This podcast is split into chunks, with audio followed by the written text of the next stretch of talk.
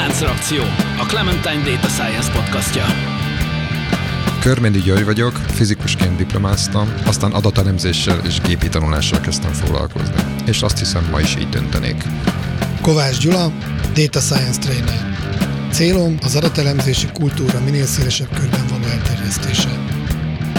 Póli Ferenc, digitális terméktervező, tanácsadó, startupper és podcaster, akiben évtizedek óta harcol a programozó és az újságíró.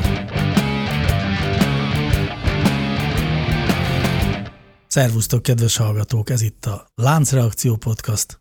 Data Science-el és mesterséges intelligenciával foglalkozunk.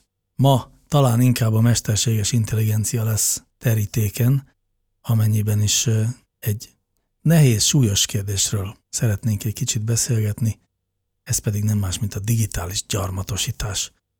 És ahhoz, hogy ezt megfejtsük, hogy micsoda, ahhoz mindjárt elkanyarodunk, de előtte a szokásos meglepetés kérdés következik annyira nagy meglepetés lesz, hogy ezúttal én teszem fel a kérdést, és az a kérdésem, hogy elég távolról indítsunk, hogy ti milyen sűrűn jártok fodrászhoz? Ó, de beletrafáltál. Pont akartál mesélni erről a témáról? Hát a kedvenc témám. Alapvetően mondhatom azt, hogy a, a házasságom a feleségemmel szinte tökéletes. Ugye mitől tökéletes a házasság, hogy a két pár gyakorlatilag mindenben egyetért. Már egy pár inkább. Már egy pár, egy pontosan egy pár. A két pár az egy ilyen swingeres Tehát azt szerintem sose jó, hogyha ha, de hogyha minden ember máshogy látják a világot, de mi, mi ugyanúgy látjuk a világot. Kivéve egy dolgot, hogy mikor kell fodrászhoz mennem.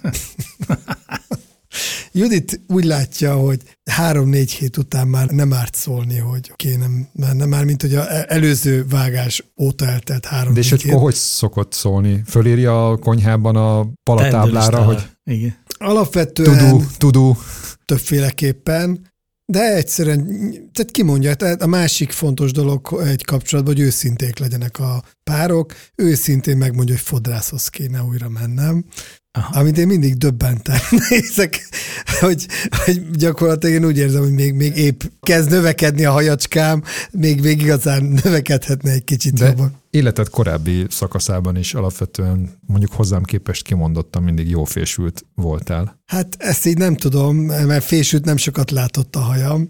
Tudnotok kell, hogy az én hajam olyan, hogy egyszerűen nem lehet belerakni mintát. Tehát több fodrász próbálkozott nem tudom hány kiló géllel, és lehetetlen.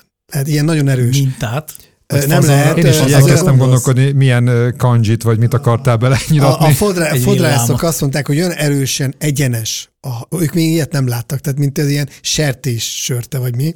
Úgyhogy lemondott az összes fodrász, egyetlen egy stratégiájuk van, hogy hosszú hajszából rövid. Ez még úgy, ahogy erre alkalmas a hajam.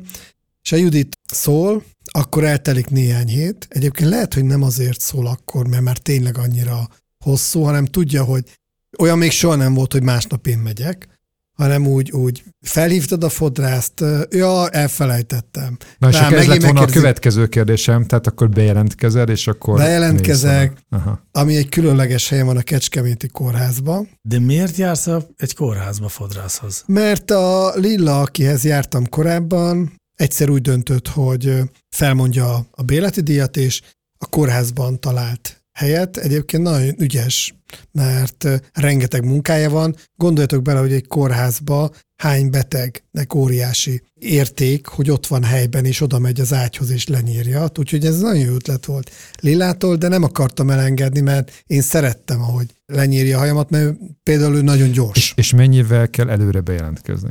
Néhány nappal. Na, de a lényeg az, hogy két héttel ezelőtt végre felhívtam, de félreértettük egymást, és én elmentem, ő már nem volt ott, másnap meg elfelejtettem, hogy mehetnék, és eltelt két hét, és már tényleg én is azt mondtam, hogy ez már, ez már azért durva, és tegnap voltam fodrásznál. Király. nem tudom, elég röviden válaszoltam, mert tudok hosszabban is. Igen. Én akkor hasonló hosszúságban próbálkoznék. Havonta megyek nem állandó fodrászhoz, hanem egy ilyen nagyüzemi fodrászhoz. Na és tudsz egy olyan fodrászt, na mert ezzel És chatboton szoktam bejelentkezni egyébként. Ezzel kapcsolatos ne, lesz a traumám. Tehát havonta mész, és egy olyan helyre, ahol így sorba kell állni, és akkor egyszer hát csak nem, sorra kerül. Digitálisan szoktam sorba állni, de igen, amikor a kapok egy olyan üzenetet, hogy 20 perc múlva legyek a helyszínen, Aha. akkor kocsiba ülök, na akkor még nem, mert 10 perc alatt szoktam odaérni, és akkor oda megyek. Akkor te már egy ilyen digitális natív vagy. Teljesen. Na hát ez, ez nagyon király, ez, ez most egy picit lelket öntött belém, mert eh, az aktuális traumám, aminek azért majd lesz egy kis köze a mai topikunkhoz, de egyelőre még ez rejtse homály, vagy Rejti. le, lepel. Nincs baj, rejti. Szóval az a traumám, hogy, eh, hogy egész eddig életemben én nagyon-nagyon nehézkes eh, Fodrászhoz járó fodrászhoz vagy? járó vagyok, és akkor megyek, amikor már tényleg eh, belenzek a tükörbe, és azt mondom, hogy ez is már tényleg eh, minősíthetetlen. Ennek megfelelően szerintem így legalább két hónap eltelik szerintem két alkalom között. Tehát valószínűleg nem is vagyok egy jó biznisz fodrász szemmel. És a másik az, hogy világéletemben képtelen voltam ahhoz, hogy mondjuk legyen egy fodrászom, és ahhoz így bejelentkezzek, tehát rá voltam utalva olyan helyre, ahol így be lehetett menni, és akkor kivártam a soromat. És az az érdekesség, hogy ez gyakorlatilag ez a fajta üzleti modell úgy tűnik nekem, hogy az elmúlt években lehet talán a Covid hatására, meg más, meg a, valószínűleg a fodrász szakmának így az átalakulása miatt, ez, ez gyakorlatilag kezd megszűnni. Már melyik? Hát az, hogy ilyen bejelentkezés nélkül tudjál menni. Tehát az, hogy így gyakorlatilag vársz egy kicsit. Ugyan vannak, akik így bejelentkeznek, de egyszer csak sorba kerülsz. Tehát most valahova oda került a dolog, hogy hát ugye az emberek, tehát ezek a rendes fodrászhoz járó emberek egyszerűen folyamatosan bejelentkeznek, az nyilván a fodrásznak is kényelmesebb, meg ezek a megbízható kuncsaftok, ezek minden határon túl előnyt élveznek, amit így jobban belegondolva meg is értek.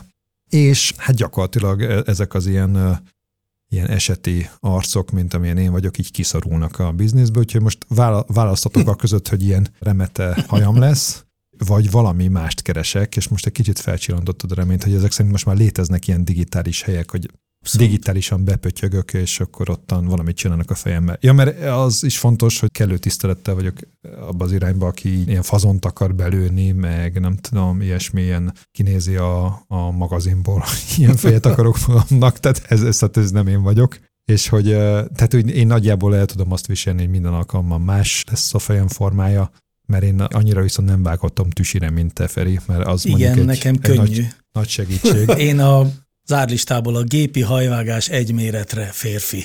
Ezt a sort szoktam választani, amikor bejelentkezek. De egyébként így is vannak már olyan fodrászok, akikhez visszajárok.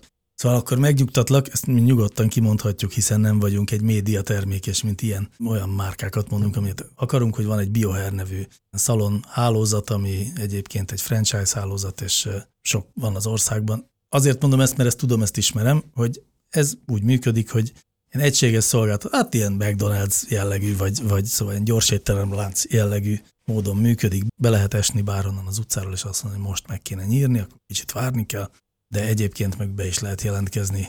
Na, azt hiszem, hogy kellően körbejártuk ezt a témát, de Na már csak arra vagyok kíváncsi, hogy mi köze van ennek a digitális gyarmatosításhoz. hát először kezdjük a digitális gyarmatosítással magával. Ja, és hogy hát, hogyha azt is definiáljuk, akkor felviláglik az összefüggés. Akkor még nem fog, de majd lesz egy olyan pillanat, amikor, oda is.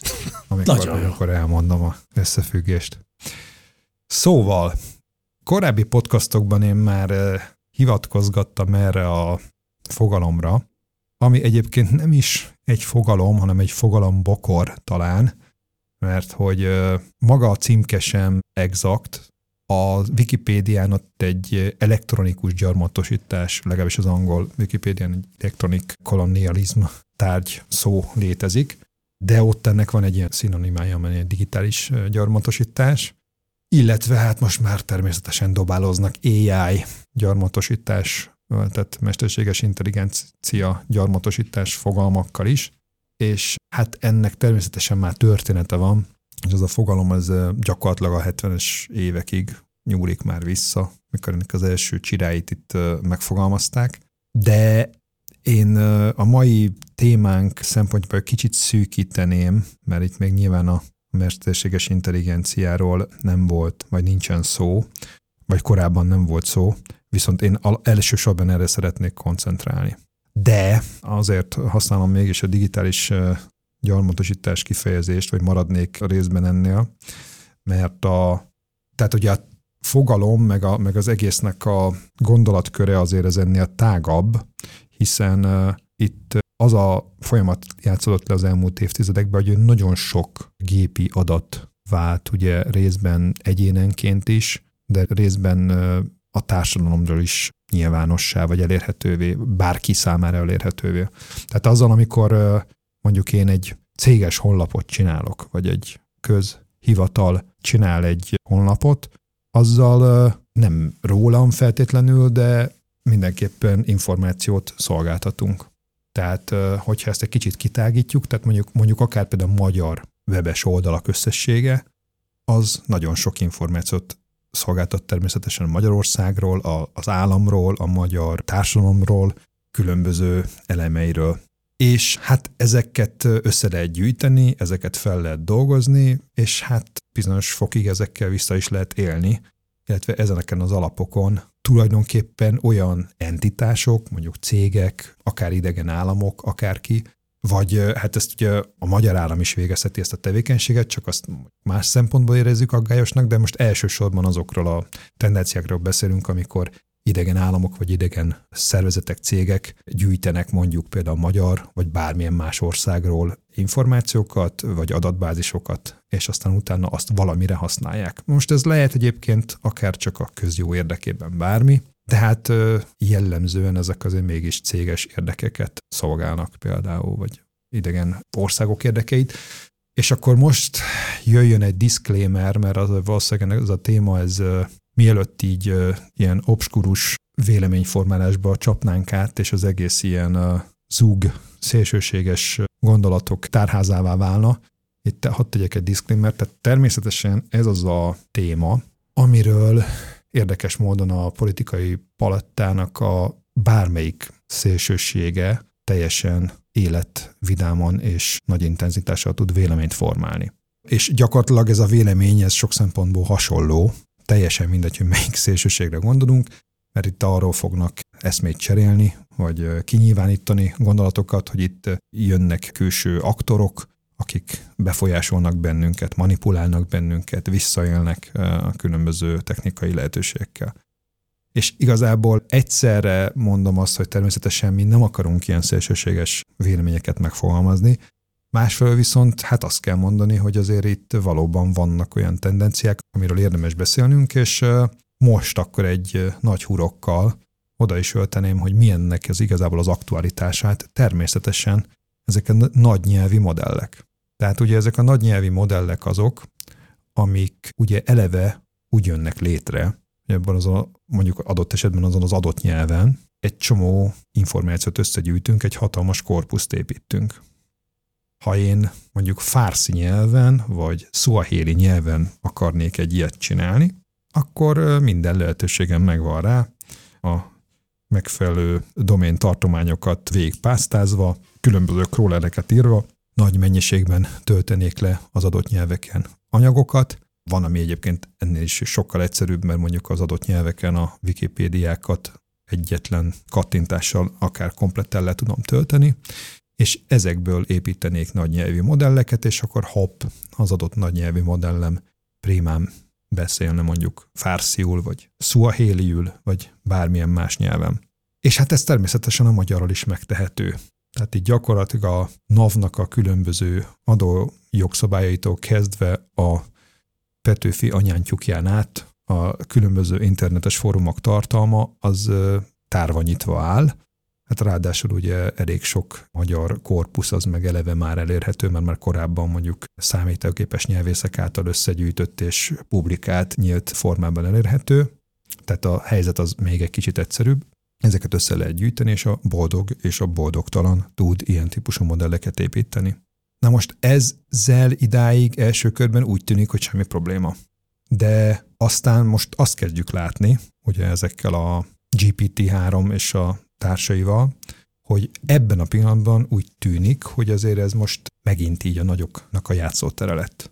Beszéltünk azokról a tendenciákról a elmúlt hetekben, hogy hogyan toródott át az elmúlt két-három évben gyakorlatilag a kutatásfejlesztésnek a, a fókusza az akadémiáról, az egyetemekről a nagy vállalati körökbe, tehát most elsősorban amerikai, de más nagyvállalatokra gondolok, és gyakorlatilag nagyságrendekkel nőttek meg az ebbe fektetett pénzek. az erre fordított erőforrások, illetve azok a lehetőségek, tehát mondjuk gépkapacitások, amik most erre rendelkezésre állnak, ezek nagyon nagy léptékben nőttek, és ezeknek a nagyon nagy része egyik pillanatról másikra, korábban ugye akadémiai jellegű volt, ami azért bizonyos fajta kontrollt jelentett ezek fölött, ezek most már ugye cégesek lettek, és ugye ezek a nagy modellek, tehát a GPT-től, a ChatGPT-től kezdve, ugye olyan cégeknek a tulajdonai, és egyre zártabb és nem publikált tulajdonai, amik aztán nyilván ezekből hasznot kívánnak húzni, mert ezért tesznek ebbe ennyi pénzt. A pénzről jut eszembe, vagy hát a pénz mondatja velem azt, hogy érdemes szerintem egy ilyen nagy alapdefiníciót letenni, hogy jobban vissza tudjunk kötni oda, ahol Gyuri éppen tartott ezzel a magyarázattal. Hát, ha nem mindenkinek magától értetődő, hogy egész pontosan a digitális gyarmatosítás micsoda, mondjuk egy mondatba összefoglalva az, az a dolog, amikor nagy cégek a saját digitális technológiáikat elterjesztik világszerte, és ennek segítségével olyan fajta hatalomra tesznek szert, ami adott esetben részterületeken nagyobb, erősebb, mint egy adott országnak a hatalma, és így politikai vagy gazdasági befolyásra tesznek szert, tehát lehetővé válik hát az, hogy befolyásolják egy ország működését. Igen, hát itt részben korábbi mondjuk iparágaknak a lerombolása is zajlik, tehát mondjuk a hagyományos média gyökeres átalakítása, részben meg új tendenciák megjelenése. Most ez még azért maradtam én a digitális gyarmatosításnál, és nem akartam ezt az AI gyarmatosítást behozni, mert hogy ez eddig még önmagában még viszonylag kevés, vagy csak ilyen nyomokban tartalmaz AI-t, tehát az, hogy mondjuk letiltanak ugye egy YouTube csatornát, vagy, vagy egy Twitter oldalt, vagy egy ebek, tehát amikor ilyenek történnek, vagy az, hogy mondjuk a Facebook, meg a többi nagy inkumbens szolgáltató az hogyan él, vagy él vissza különböző lehetőségeivel, az még alapvetően nem AI. De még miatt az AI-ról beszélnénk, mert beszéljünk az AI-ról, csak hogy legyen már példa arra is, hogy hogy mi az, amikor ez tényleg nagyon kemény, mert amikor letiltanak egy YouTube csatornát, akkor az valamiféle ilyen kommunikációs helyzet. Hát azért az elég kemény, mert például hát, már mert politikába beleszól. Így van, de van, amikor ennél még sokkal durvább a helyzet, és egyébként azért is szokták a digitális gyarmatosítás kifejezést emlegetni, mert általában a fejlődő országokat a déli mondjuk a globális delet egy kicsit jobban érinti ez a dolog, és amikor például Brazíliában a recepteket, a gyógyszerrecepteket WhatsAppon keresztül juttatják el az orvosok a betegekhez, akkor ugye ott van egy olyan helyzet, hogy van egy olyan alapvető infrastruktúrális elem, ami egy teljesen harmadik és ráadásul profitorientált cég kezében van. Tehát, hogyha uh-huh. a WhatsApp, mármint a WhatsAppot üzemeltető Meta úgy dönt, hogy hopp, ezt most ő megváltoztatja, akkor hirtelen egy országnak az egészségügyi rendszere szenvedheti ezt meg. Igen, hát ugyanakkor persze mindig van egy másik oldal a történetnek, tehát hogy, hogy tulajdonképpen annak az országnak nem kellett abba investálni, hogy ahelyett, hogy ki kellett volna fejleszteni mondjuk drága pénzért olyan alternatív csatornát, technológiát, amin keresztül ezt a recepteket mondjuk meg lehet rendelni, úgy hopp, volt egy szolgáltató, aki kvázi ingyen mert ugye ezek az ingyen, ingyen ebéd módjára adta ezt a technológiát, onnantól kezdve viszont az egy monopól és egy, és egy alapvetően hatalmi helyzetbe kerül. Nem működött ez máshogy egyébként a hagyományos gyarmatosítás esetében na, sem. Na igen. Tehát oda vittük a technológiát, a katonákat, meg a pénzt, meg a gazdasági eszközöket. Csak, a, csak hogy a, amennyire a gyarmatosítást ugye hajlamosak vagyunk egyfajta ilyen imperializmus, meg egy ilyen hatalmi alapon megítélni, de ugye a, a gyarmatosításnak a mozgatórugója az nem ez volt sose valójában, hogy most nagyon akartak volna uralkodni itt országok. Nem ez volt a domináns része, hanem az, hogy gazdasági hatalmat akartak. Tehát mindig is az első pillanatok kezdve valójában inkább pénz szivattyúról szólt ez a történet. Piacról és, és a nyersanyagról. Ez a pénz szivattyú, ez most ugyanúgy működik, csak egy kicsit más alapokon. Na most tulajdonképpen megfelelő, hogy mondjam, tehát itt mindig az a kérdés, hogy mit kapsz miért, tehát hogy mi a csere alap, és ennek a viszonynak mi a tehát, hogy vannak-e előnyei, kölcsönös előnyei. És azért, azért vannak, tehát azért itt most kár tagadni azt, hogy ezek a szolgáltatók azért, azért egy csomó olyan lehetőséget hoztak azért az életbe, amitől adott esetben egy társadalom mondjuk hatékonyabban, meg jobban tud működni. Lásd ugye a brazil gyógyszer felírási rendszert, csak hát a másik oldalon meg kérdés, hogy mikor és hogyan élnek adott esetben ezzel vissza.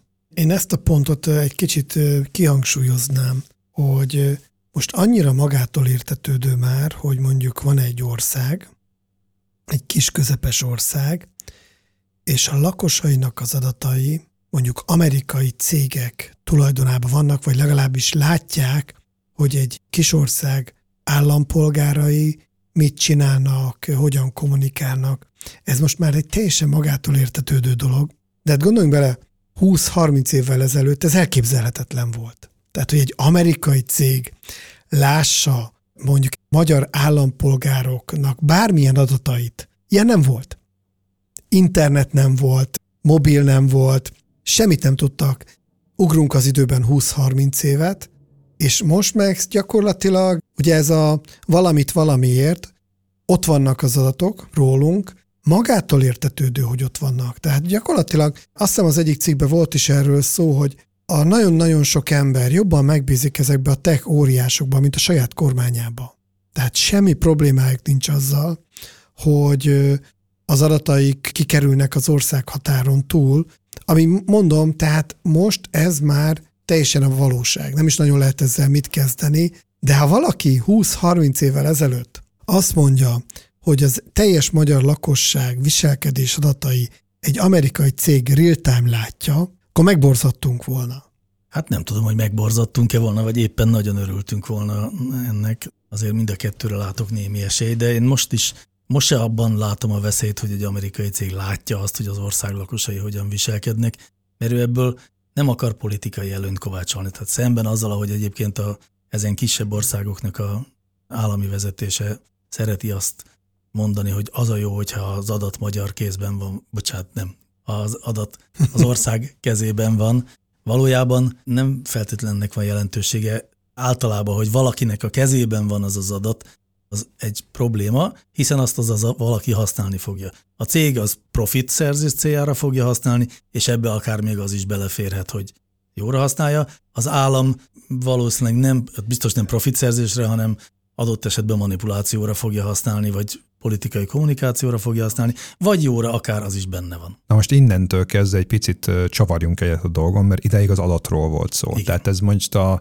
tulajdonképpen ez a 2000-es éveknek a topikja, a GDPR-ostól mindenestől, hogy kié az adat, meg az adatvagyon.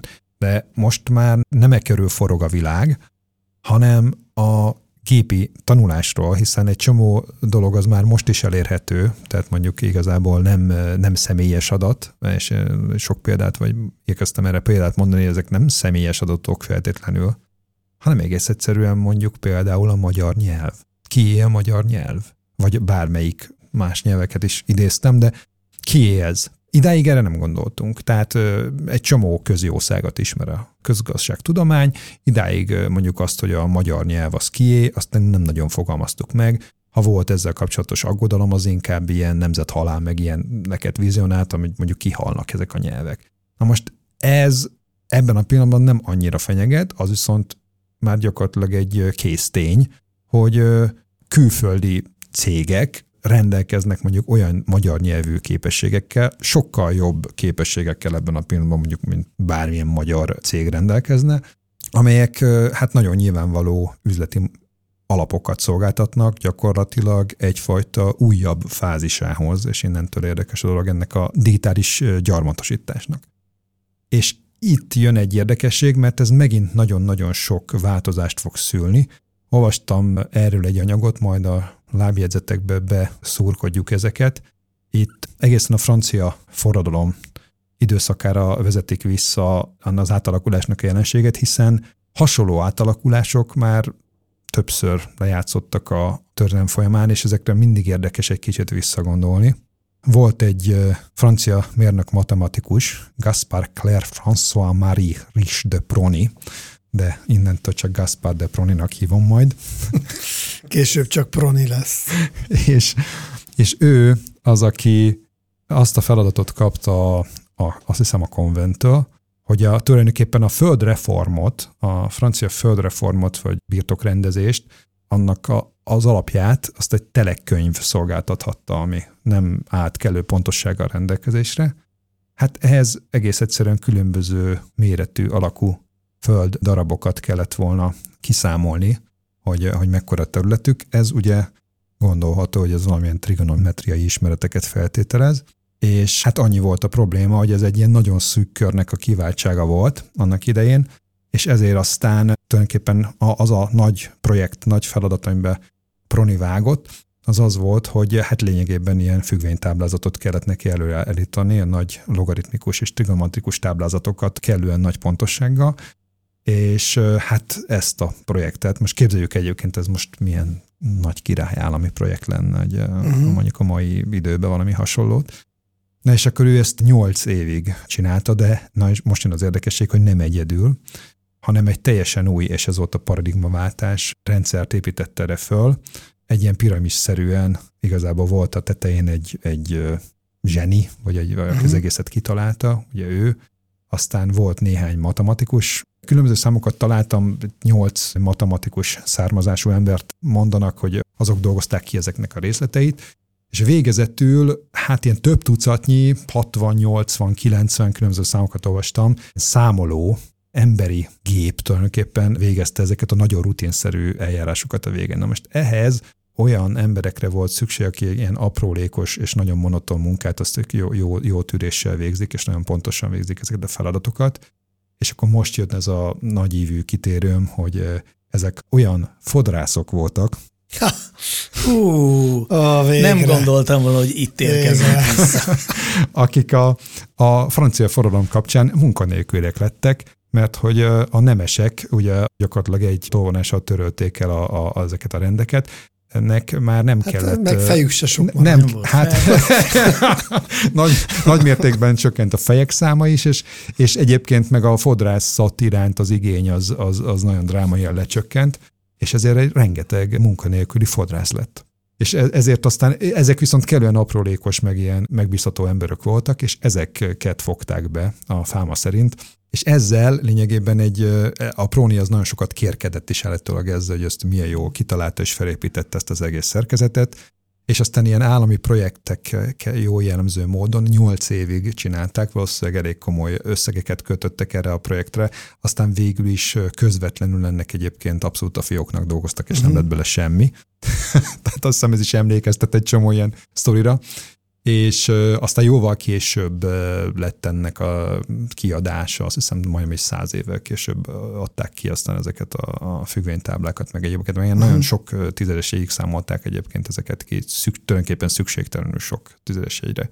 Na, szóval, Na, hogy... Várjál, most én elvesztettem a fonat, ez, ez a digitális gyarmatosítás, az hogy is jön? Hát ez úgy jön, hogy uh, itt tulajdonképpen már egy nagy paradigmaváltás volt, mert megmutatta ez a ez a Proni, hogy hogy lehet. Például a számításokhoz fűződik ugye egyfajta ilyen, vagy hát akkor fűződött, hogy az egy ilyen nagyon szűk elitnek, vagy egy ilyen értelmiségi tevékenység volt, és az például egy, egy óriási paradigmaváltás volt, hogy, hogy itt tulajdonképpen magukat a konkrét számításokat egyszerű szabályok alapján, meg ilyen gépesített uh-huh. módon, de tulajdonképpen egyszerű emberek végezték illetve hát az egész szándéka mindenképpen egy nagyon disruptív szemlet volt. Hát ugye az egész francia forradalomban ez, ezek az etosza az egy ilyen, egy ilyen nagyon disruptív kor volt, uh-huh.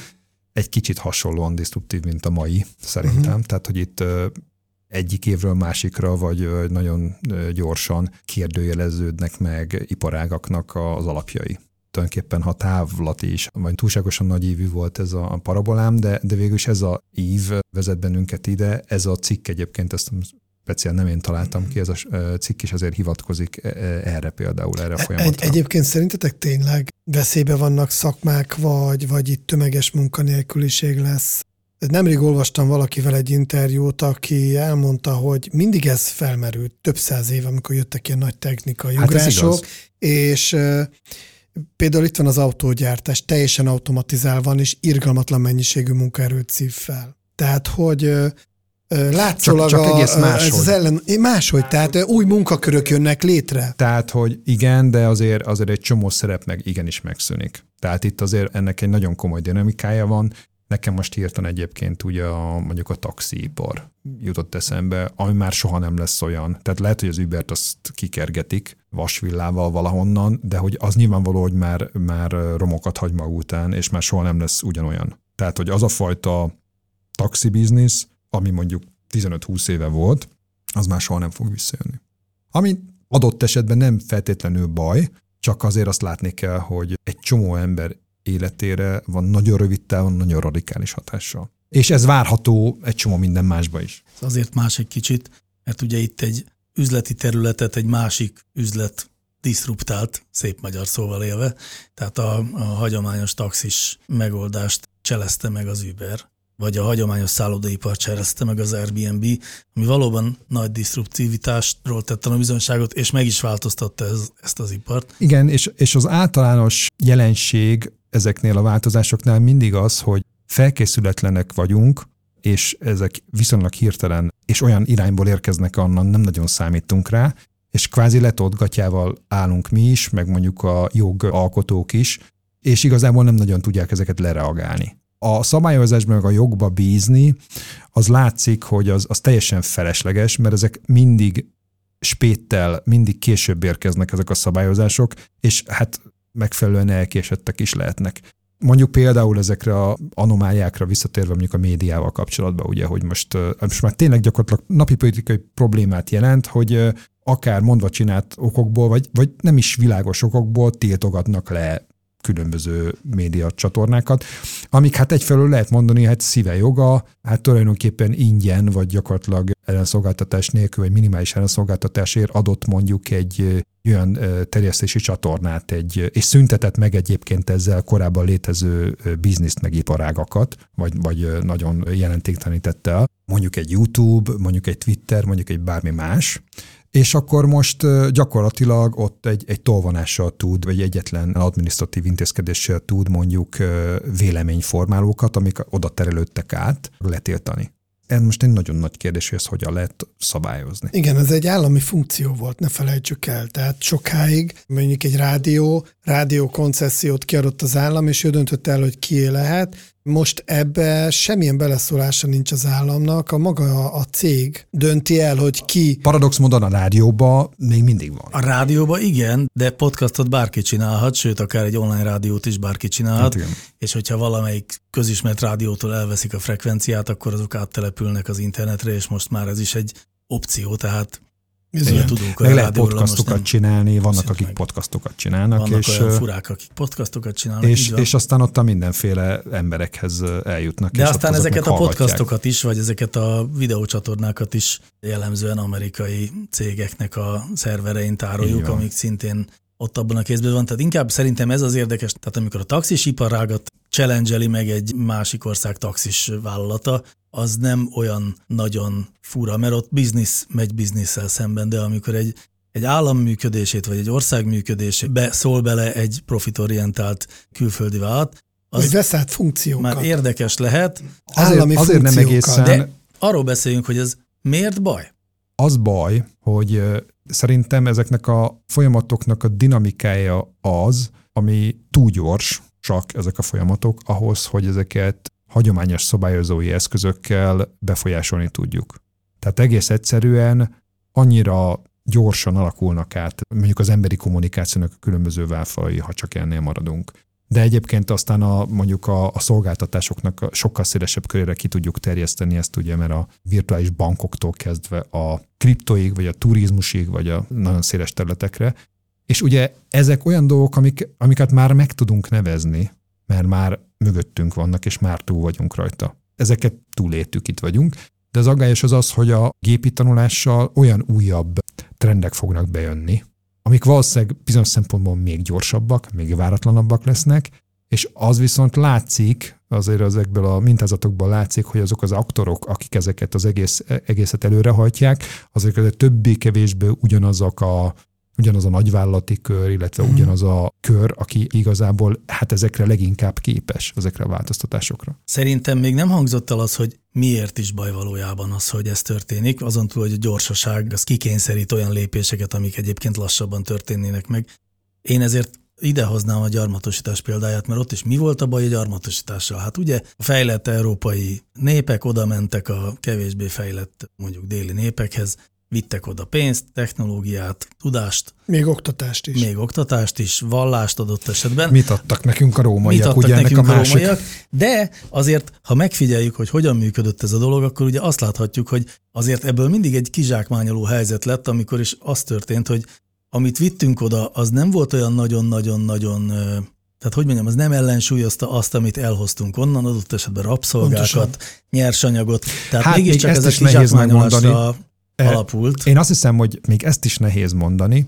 Talán a gond az inkább az, hogy nem az van, hogy, hogy egy egyszeri változásnak vagy a hatásnak az eredményét mondjuk valaki le akarná aratni, hanem az, hogy ezen az alapon ugye mindenki, mondjuk akár egy cég is, vagy egy állam is, hosszú távon akar ebből húzamosan, folyamatosan előnyt szerezni. És valószínűleg ez az, ami már nem korrekt. Tehát amikor a, valaki mondjuk kvázi innentől kezdve a világ végezetéig akar ezért előnyt Hát sokan szerezni a akartak a világ végezetéig szerezni anyagi és az előnyt, aztán mindig megbuktak. probléma lesz. Igen, igen, tehát na, de a feszültség az ebből adódik. Tehát nem arról van szó, hogy mondjuk egyszer fizetünk azért, hogy nem tudom, mondjuk a bizonyos szolgáltatások bejönnek, onnantól azok elérhetővé válnak, és onnantól mondjuk a tényleg mondjuk a szervereknek az áramát fizetnéd ki, vagy egyszer kifizetnéd azokat a fejlesztéseket, és akkor elfelejtjük, hanem itt alapvetően olyan üzleti modellek próbálnak működni, amik folyamatosan ugye bevételt termelnek. Nem arról van szó, hogy ha mondjuk eh, valaki létrehoz egy, mondjuk a hirdetéseknek a piaca, ugye az hogy gyökeresen átalakult. És akkor mostanra kialakult egy olyan modell, valószínűleg egyébként pont emiatt a, az egyenlőtlenség miatt ez sem fog így maradni örökké, feltételezem, de most minden esetre egy nagyon egyenlőtlen helyzet van. Azok a hirdetési csatornák, vagy, vagy azok, azok, akik korábban ebből mondjuk jövedelmet szereztek, azoknak nagyon-nagyon lesz csökkent a szerepe, és mondjuk most a Google-ön, meg Facebookon, meg egy-két ilyen nagy inkumbensen keresztül áramlik át óriási hirdetési bevétel. Na most, ha ha csak azt nézzük, hogy akkor most ez hogy lesz ezentúl, akkor azt gondolhatjuk, hogy hát most már ez így marad örökké, és majd a Google az mindig lehúzza a maga sápját ebből. Igen, de ez nem szokott, nem szoktak ezek a monopóliumok hosszú távon megmaradni egyrészt. Igen, csak ez mindig, mindig a... ehhez mindig valamilyen lázadás kell, hogy ez ne így legyen. Ez, Tehát vagy- ez vagy- az érdekes vagy olyan benne. szabályozói Tehát magától, akarat, ez, ami magától ez megtöri. fönnmarad. Na, mondok valami jót. Nem mondom. Ez a, az egész műsor nekem egy megvilágosodás volt. Jaj, de jó, reméljük a hallgatóknak is. E- Eddig tényleg nem jutott ez eszembe, hogy valójában, tudjátok, mi történik itt? Tehát a multinacionális cégek, akik az adatainkból profitot csinálnak. Ez a Matrix. Ez a Matrix, gyerekek, ez, a, ez totál a Matrix hasonlat, hogy rá vagyunk kötve, ugye a Matrixba az emberi hőből csinált energiát, de cserébe egy álomvilágban élhettek az emberek. De a Matrixból nem tudtak kijönni maguktól, mert elpusztultak volna, tehát szükségük volt a Matrixra az embereknek, és ugyanígy vagyunk lassan mi is, hogy be vagyunk kötve a Matrixba, ebből profitálnak a cégek, ezek, ez a néhány cég, mi kapunk cserébe egy álomvilágot, idézőjelbe, és hát hogyha most a, az analógiánál maradunk, azért ez nem volt az emberiségnek egy diadalmenet, hogy ebbe a sorba jutott. Gyula, az a rossz hírem van, hogy az internet előtt ez pontosan ugyanígy volt. Akkor is a Matrix volt, akkor is a profit termelő cégek eh, szolgáltatták nekünk az álmokat, mi meg nekik a profitot. Uh-huh. Akkor is belőlünk értek, csak akkor médiának hívták, meg Hollywoodnak hívták korábban, vagy eh, cirkusznak hívták, vagy eh, királyságnak hívták, vagy De nem volt ennyire, de, ennyire centralizált nem volt. Hát volt, hogy sokkal centralizáltabb volt, szerintem volt, hogy nem volt ennyire centralizált. Ugye most még vannak versengő vállalatok, bár kevesen, az igaz, és egyes területeken nincs sok vagy nagy verseny. Én továbbra is azt gondolom, hogy nem az a baj, amikor vállalatok versengenek a pénzünkért. Az a baj, amikor vállalatok vagy profitorientált szervezetek társadalmi funkciókat vesznek át, és oroznak el a társadalom elől. Szándékosan nem állami funkciót mondtam, mert azt gondolom, hogy az állam az a társadalom által választott, azt képviselő Mhm. mm-hmm. szervezet, és adott esetben lehet gonosz állam is, de a társadalom funkció az mindig egy, az az emberekhez tartozik, és amikor ezt mondjuk monopolizálja a- Facebook adott esetben, a Microsoft, Mire gondolsz itt? Na, konkrétan? egyébként egy, csak egy pillanat, mert közbe akartam vetni, mennyire nagyon jól mondott Feri. igazából csak ezt akartam közben mondani, mert a, pont ez a versengés szót is ugye használtad, és hogy, és hogy az ugye szemben áll a monopolizálással. Tehát nem csak az a probléma, hogy ezt mondjuk adott esetben cégek csinálják meg, hanem ennek a fejlődésnek a dinamikája, amit most például az AI kapcsán is látunk, az sajnos úgy tűnik, hogy az, az, az kiszorítja a versengést. Tehát pont nem arról van szó, hogy sok kicsi cég egymással mondjuk szorgalmasan versenyezne, hanem az informatikának a, a fejlődése az, az pont azokra mutatja a példát, hogy hogyan válnak monopóliumokká egyes cégek a különböző területeken. Tehát erről is lehetne egyébként beszélni, hogy, hogy ugye van ez a, az a garázsban kialakult cégeknek a meséje. Uh-huh. Valójában persze vannak garázsban kialakult cégek, de hány olyan garázsban kialakult céget tudunk mondani ma, aki mondjuk az elmúlt mondjuk 20 évnek a, a, akár a terméke. Tehát ugye azt hiszem már a Facebook is ö, idősebb ennél. Na, de a Spotify talán, nem, talán még meg nem. a YouTube sem. De a YouTube-ot már régen felvásárolták. Tehát hogy az, az egy érdekes de egy dolog, hogy... kialakult cég volt. Hogy ne, csak hogy pont arról beszélek, hogy vannak most is sikeres cégek, amik garázsban vannak, csak egy viszonylag korai stádiumban ezeket most már igen nagy valószínűséggel felvásárolja valamelyik nagyon nagy, amelyikkel fenntartja azt a, azt a egyensúlytalanságot, ami, ami most arra kialakult. Tehát azért soha nem volt még csak az informatikára nézve is, de tulajdonképpen a gazdaságra is ennyire domináns néhány szereplő. Most hála Istennek az amerikai gazdaságtörténet azért mutat arra példákat, hogy ilyen esetekben azért már daraboltak fel cégeket, és remélhetőleg egyébként ez meg fog történni, mert szerintem ez egyfajta kényszer most már. De azt érteni kell, hogy ezeknek a cégeknek nagyon erős érdekeltsége az, hogy holnap még több pénzt csináljak, mint eddig. Tehát nem csak arról van szó, hogy fenn akarják tartani azokat az üzleti modelleket, amikből sikeresen csinálnak most nagyon sok pénzt, hanem még továbbiakat akarnak kialakítani. Ezeket nagyon nagy részt ilyen gépi tanulási technológiákra akarják majd alapozni. Tehát ez, ez ami miatt erről beszélünk.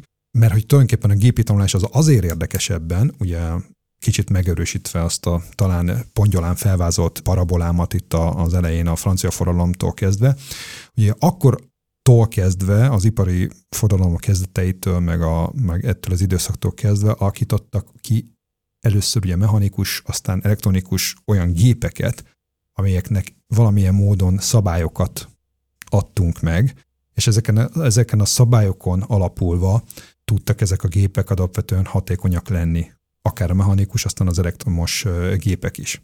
És ez a korszak akár egy határa is lehet ennek, hogy innentől kezdve most már a gépek valamiért maguktól fognak tudni tanulni, meg maguktól fog, fogják tudni ezeket a működési szabályokat előállítani egyszerűen az adatok alapján.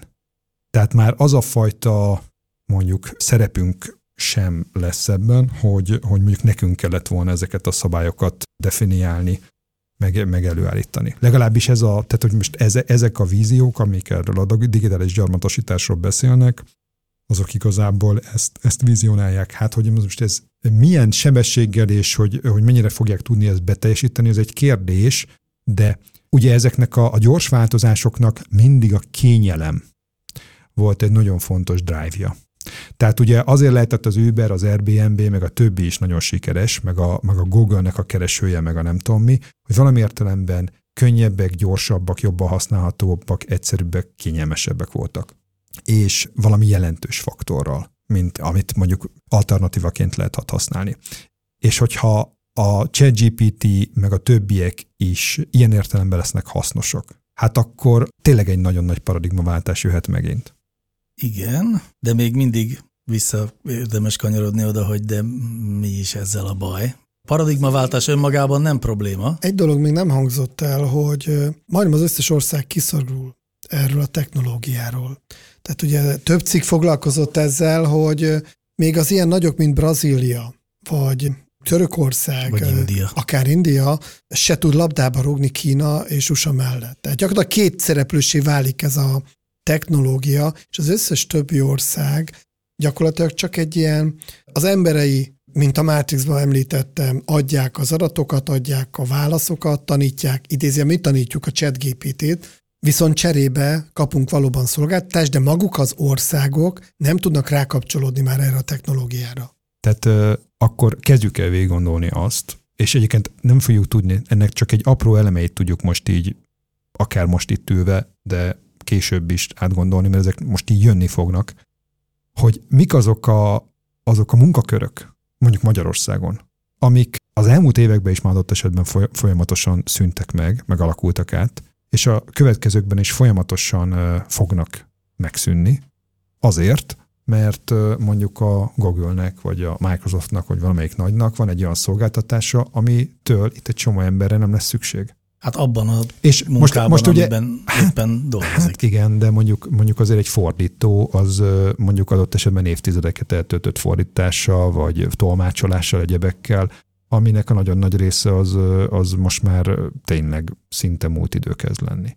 Aztán mit tudom én itt a weblap fejlesztőknek, egy csomó kódolónak, Szerintem egyébként a BI szakértőknek is egy, vagy legalábbis azok, akik ilyen egyszerűbb ilyen riportokat, meg egyebeket gyártanak. Most itt nem akarom felsorolni, itt most csak példaként kezdek el mondani olyan területeket, amiket azért így eddig nem volt olyan nyilvánvaló. Tehát az a vicc, hogy nem a kertésznek a munkája fog megszűnni, vagy, vagy visszaszorulni, hanem, hanem egy csomó ilyen területét. Tehát, hogy az a paradox, hogy, hogy egy csomó olyan helyen, ahol egyébként viszonylag egyedi ilyen valódi kézműves tevékenységet kellett végezni, ott valószínűleg ezekkel még hosszabb ideig felmarad, és azoknak lesz munkájuk. Az, hogy alapvetően az online végezhető tevékenységek, tehát aki most home office-ban dolgozik, mondjuk a idejének a 80%-át, 80 plusz százalékát, hát nem tudom, hogy azoknak a, a munkaköröknek a hány százaléka tud mondjuk hosszú távon megmaradni.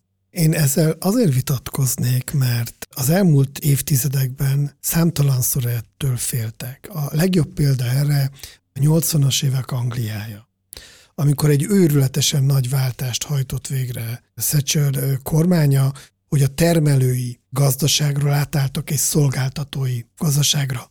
Angliában brutális munkanélküliség volt 80-as években, most, amikor agyon vagyunk digitalizálva, már AI van, már ilyen számítógép, ilyen robotok, munkanélküliség nincs, de viszont Gyula, munkaerő hiány van Angliába, Németországban, de teljesen átalakult, ne haragudj, de teljesen átalakult, tehát attól, hogy bizonyos munkakörökbe, meg bizonyos jellegű, képzettségű feladatokba óriási munkanélküliség van, ez nem jelenti azt, hogy azok a bányászok, akik 30 évet letoltak a bányában, azok bármi tudtak volna kezdeni az életüktől.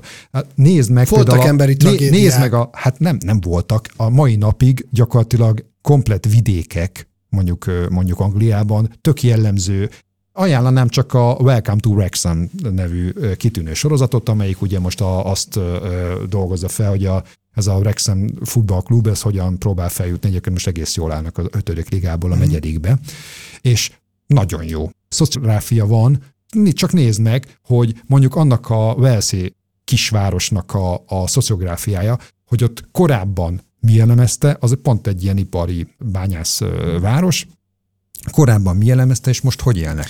Na jó, de ez az egész pont, hogy arra példa, hogy nem csak a digitális technológia tud ilyen hirtelen gyors váltásokat eredményezni, aminek kapcsán a társadalom egyes csoportjai a vesztes oldalra kerülnek. Hát igen, csak a centrum meg a periféria között egyre nagyobb lesz ilyen szempontból a különbség. Bizonyos értelemben igen, de másfél meg a társadalmak is egyre érzékenyebbek és, erre a kérdésre. És ez már ugye tehát akár csak Magyarországnak az elmúlt mondjuk, mondjuk évtizedeit, 30 évét, hogyha megnézem, akkor már itt is ugye folyamatosan nő a centrum, tehát a Budapest meg a, meg a vidék között ilyen értelemben a különbség, és ezek elsősorban ilyen mikroszintű különbségek. Tehát, hogy mondjuk, mondjuk az, hogy például mennyire elképzelhetetlenül lehetetlen, hogy mondjuk az én üzletemet gyakorlatilag bárhol máshol csinálni ebbe az országba, mint, mint Budapesten.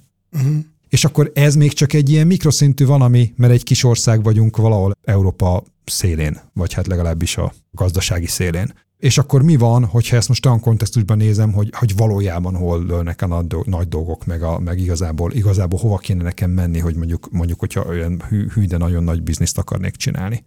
És hogy tényleg ez, ez a fajta ilyen centrumperemvidék, ez szerintem egyre erőteljesebb, csak, csak ez egy összetetett, nem csak földrajzi értelemben, hanem társadalmilag is, nagyon sok, nagyon sok dimenzióban működik ez, és ez, ez a centrifuga, ez, ez gyorsul. Tehát amikor arról mondjuk, hogy folyamatok gyorsak, akkor arról beszélünk, hogy bizonyos ellentétes, ezzel ellentétes folyamatok, ugye itt most a úgynevezett társadalmi mobilizációról kell például beszélni, ami ugye az, hogy a okos, tehetséges kisgyerekből nagyon okos felnőtt lesz, és aztán utána az nyilván, a, hogyha ez egy olyan környezetből származik, akkor adott esetben ott kompenzálni lehet vele bizonyos egyenlőtlenségeket, de hogyha ez a folyamat túl gyors, akkor ez a centrifuga egyre gyorsabb, egyre nagyobb sebességgel forog, akkor ez sokkal nehezebb, és ez, ez, azt hiszem ez egy komoly probléma lesz végtelenségig tudnánk ezt folytatni, annál is inkább, mert most csak azt az oldalát néztük ennek a digitális technológiának, ami veszélyeket rejt, de ugyanúgy, ahogy a centrifuga hasonlatnál az is igaz, hogy... Ez egy olyan nyalóka, amit így ellenállhatatlanul nyalunk. Mert hogy olyan, tehát pontosan ez az, hogy egy csomó olyan előnye van, amire ilyen, hát mint a lépre megyünk, és tényleg megyünk előre gondolkodás nélkül, mert úgy érezzük, hogy sokkal jobb így az életünk. Hát meg a társadalmi mobilitásban is, is segíteni is tud a digitális technológia. Ez igaz. Ez ahogy igaz. az oktatásban is. És ennek ellenére mégiscsak úgy tűnik, hogy mintha nagyobbra nyitná ezt az ollót más tehát okok miatt. Én, talán az, igen, szintén el, nem hangzott el az elején, tehát a végtelenül elzárkoznék attól, hogy mindenféle ludita, tehát ilyen gépromboló hangokat hallassak. Tehát aki egész idáig azt gondolta, hogy ez ilyen ludita duma volt, nem. Tehát én egyfajta kényszerűségnek, meg szükségszerűségnek gondolom ezeket a változásokat, csak inkább arról beszélnék, hogy, hogy hát ezt mennyire nagyon-nagyon észre kéne folytatni. Már csak az a kérdés, hogy mi a megoldás, de azt talán még nem említettük, hogy van-e egyáltalán erre megoldás az elhangzott, hogy a szabályozók túl lassúak ahhoz, hogy fel tudják venni a versenyt a fejlődéssel, és az önszabályozásban pedig csak mértékkel bízhatunk, ugye ezt mondhatni lehet. Én ugyanakkor úgy látom, hogy egyre többen, tehát, tehát erre mindig úgy beszélgetünk erről a kérdésről, mint hogyha lennének a, a vállalatok, amik mennek a saját érdekeik mentén előre, és lennénk itt mi társadalom, akik meg hülyén nézünk. Ugyanakkor azt gondolom, hogy a társadalomnak is egyre nagyobb része foglalkozik aktívan ezzel a kérdéssel, és keresi a megoldást, és ez valahol egyébként az elosztás átalakítása környékén van egyrészt, másrészt meg a, annak a kikényszerítése, hogy ezek a, ezek a vállalatok tudástranszfert hajtsanak végre. Hát igen, meg, a, meg azért a... Egyenlőbb tudáselosztást a, valósítsanak meg. Az eléggé általános ilyen különböző képmutató gesztusoknak egy picit úgy a azonosítása. Az egyre jobb felismerése. És felismerése. Igen, mert, mert sajnos, sajnos képmutató gesztusokkal azért tele van ez a szakma. Természetesen. Is. Na jó, szóval, hogy azért nem teljesen reménytelen a helyzet, de valóban igaz az, hogy azon érdemes elgondolkodni, hogy az nekünk, hogyha profitorientált amerikai vállalatok kezében van például a nyelvünk, vagy például a társadalmi kommunikációnk. Meg az egész határidőnaplónk. Meg a határidőnaplónk is. Ezekkel a kételyekkel akkor most magára hagyjuk a kedves hallgatókat, és remélem, hogy még visszatérünk egyszer, akár egy vendéggel is beszélgessünk Igen. erről a kérdésről. Köszönjük a figyelmet!